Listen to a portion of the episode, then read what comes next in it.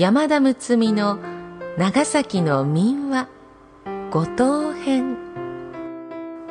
この配信は五島コンカナ王国のご協賛により NOC 長崎卸センター NOCS 長崎卸センターサービスがお送りいたします。このポッドキャストは五島列島の魅力をもっと知っていただく趣旨で、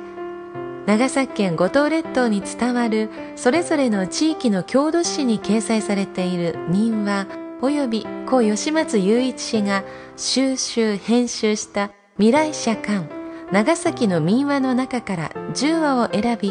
延べ10回にわたって各週ごとに配信する予定です。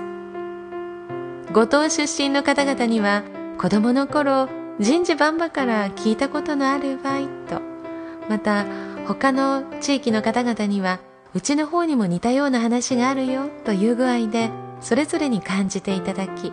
五島を身近に思っていただければ幸いです。そもそも万葉の時代から長崎五島はこの世の楽園として知られていました。空、海、そこには遠い昔と同じピュアな世界が広がっています。長崎港からちょっと足を伸ばして極めつけの癒しの空間はいかがですか。読み手は歌の種でありたい歌種の山田睦美です。今回は故吉松雄一さんが収集編集した未来社館長崎の民話の中から、豆腐娘と民人堂という話です。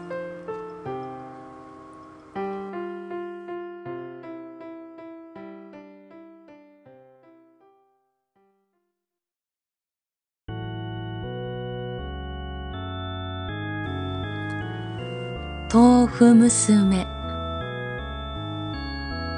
五島は離れ島で一万石という小さな藩の上に、目立った産業も少ないので、島を豊かにしようといろいろな工夫がなされました。女の人の三年奉公というのもその一つです。決まったのは第27代の森道公の時、宝暦13年からでした。百姓や町人の娘で長女を除き、15歳になると必ずどこかのお侍のうちに女中奉公に行って、礼儀作法を覚え働かねばならぬという決まりです。そしてこの3年の間にもし何かしくじりがあると、30歳になるまでは他所にお嫁入りもできないという厳しいしきたりでした。大津の町の外れの磯に沿うた道に小さな祠があります。この祠の主は一人の豆腐好きの島の娘ということで、この道を通るときは必ず誰でも豆腐を祠に備えてから通りました。そうしないと祠の主の娘が海の中に引きずり込んでしまうと言われていました。この娘は昔石田城内に御殿女中として召されて殿様に仕えていた女でした。ある時、殿様にお茶を差し上げるために御居間に入ろうとしたところ、誤って敷居を踏んだので音が立ちました。殿様はその音を聞き、娘がおならしたものと聞き誤って、お前はおとんしたなとなじられたそうです。娘は言い訳もできず、娘心の恥ずかしさに思い余って、ある時かわいそうに海に飛び込んで死んでしまいました。そのことが後に分かって、かわいそうなことをしたと、初めは旧藩主を祀った城山神社の隅にこの娘の小さな石の祠が建ててあったのですが、いつの間にか今の大津の海岸に移されたのです。この娘は生きていた頃大の豆腐好きだったということです。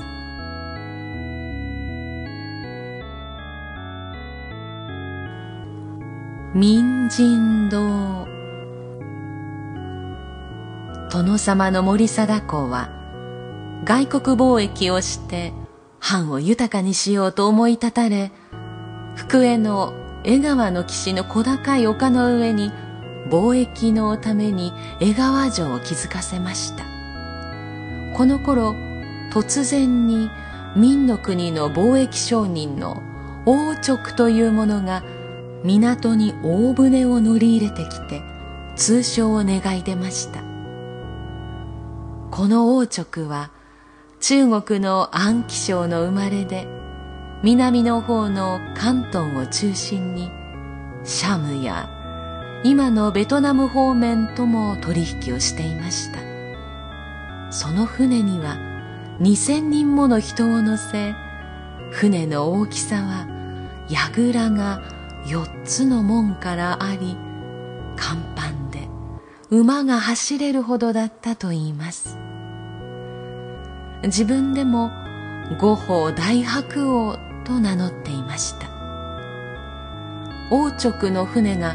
ある時台風にあって鹿児島の南の種子島に流れ着きました。この時船に乗っていたポルトガル人が鉄砲を持っていて島の殿様に差し上げました。これが我が国に鉄砲の伝わった始めと言われています。さて森貞公は元より喜んで王直を迎え、その住む場所も与えました。彼らがその頃住んでいたところが今の唐人町のあたりで、江川町にある六角井戸は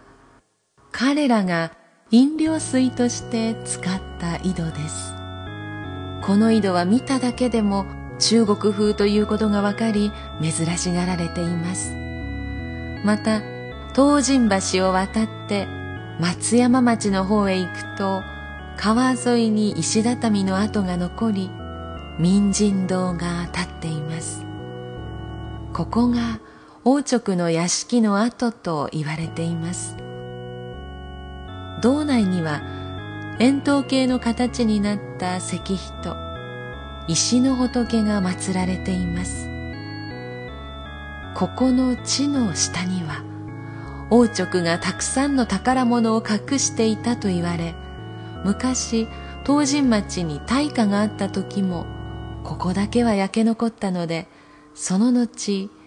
火の守り神としてお祭りが続いています。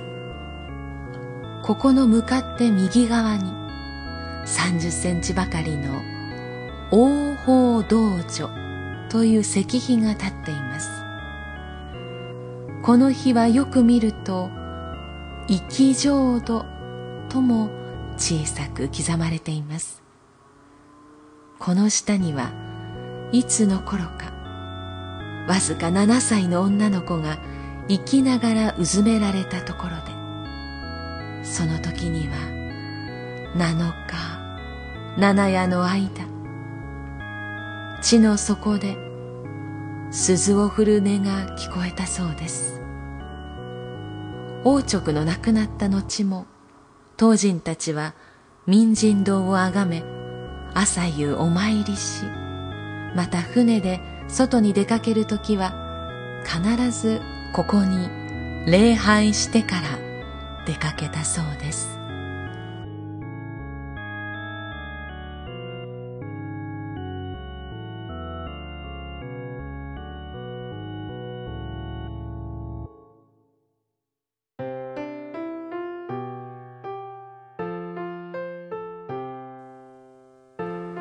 今回の配信は五島列島の一番大きな島、福江島の中心にある滞在型リゾートホテル五島コンカナ王国のご協賛でお送りしました。1986年に株式会社メモリードが開業。以来多くの観光客や地元のお客様に愛されています。2万坪の敷地には宿泊施設をはじめ、鬼岳温泉、椿エステ、チャペル、レストラン、多目的施設などが併設。有名な鬼岳温泉は特徴のある赤いお湯、赤湯で神経痛、筋肉痛をはじめとする様々な症状に効果があり、露天風呂からは輝く星を堪能できます。また、椿エステでのんびりと日頃の疲れを癒していただくのもおすすめ。ホテルのコンシェルジュは細やかなご案内で提供があります。美味しいお店のご紹介や観光スポットを教えてくれます。さらにメモリード会員様にはお得なご宿泊 20% 割引の特典もあるそうです。五島へご旅行の際はぜひコンカナ王国へお越しください。詳しくはホテルホームページ http://www.it-godo.jp をご参照ください。次回の配信は若松町郷土史。若松町は現在新上五島町ですね。掲載されています海から上がった薬師如来像の巻です。なお、朗読本文には差別的と取られかねない部分を含むこともありえますが、伝承されている民話であることを斟酌し、その味わいを残す意味から朗読する上で必要な言い換えなどはありますが、ほぼ原文通りに朗読しております。ご了承いただければ幸いです。今回から始まりました五島の民話、私自身が五島には何かルーツのようなものを感じていまして、それはまだ先祖が五島にいたとかはっきりはしてないんですけれども、なぜだか惹かれてしまうというのを長崎物知り手帳の中で感じていましたので、今回この五島の民話を10話読めることが嬉しくてなりません。10話を読み終えてしまう頃にはまた何か新たなつながりが私自身の中で見つかっていくのかなと楽しみでもあります。そして今回豆腐娘と民人堂、皆さんはご存知であったでしょうか。日本に鉄砲がやってきたのは種子島でポルトガル人だったっていうのは歴史でも習ったんですけど、そのポルトガル人が乗っていた船が中国のもので、この王直の船だったっていうことを習ってませんよね。ここ知っときたかったなと思います。長崎に住んでるからこそ知っときたかったというか、もっとなんて言うんでしょうね、中国のを身近に感じられたのかもなと思います。でもそれは今だから思うのかもしれないんですけど、長崎はですね、長崎港と上海とが船で結ばれてるんですよね。復活したんです、上海航路が。だから余計そう感じるのかもしれませんが、昔から人の往来がたくさんあったということが分かって、とても嬉しい、朗読の五島の民話第1弾となりました。今回から新シリーズ長崎の民話五島編をお届けしています。また次回もぜひお聞きください。お楽しみに。うたたねの山田睦美がお送りしました。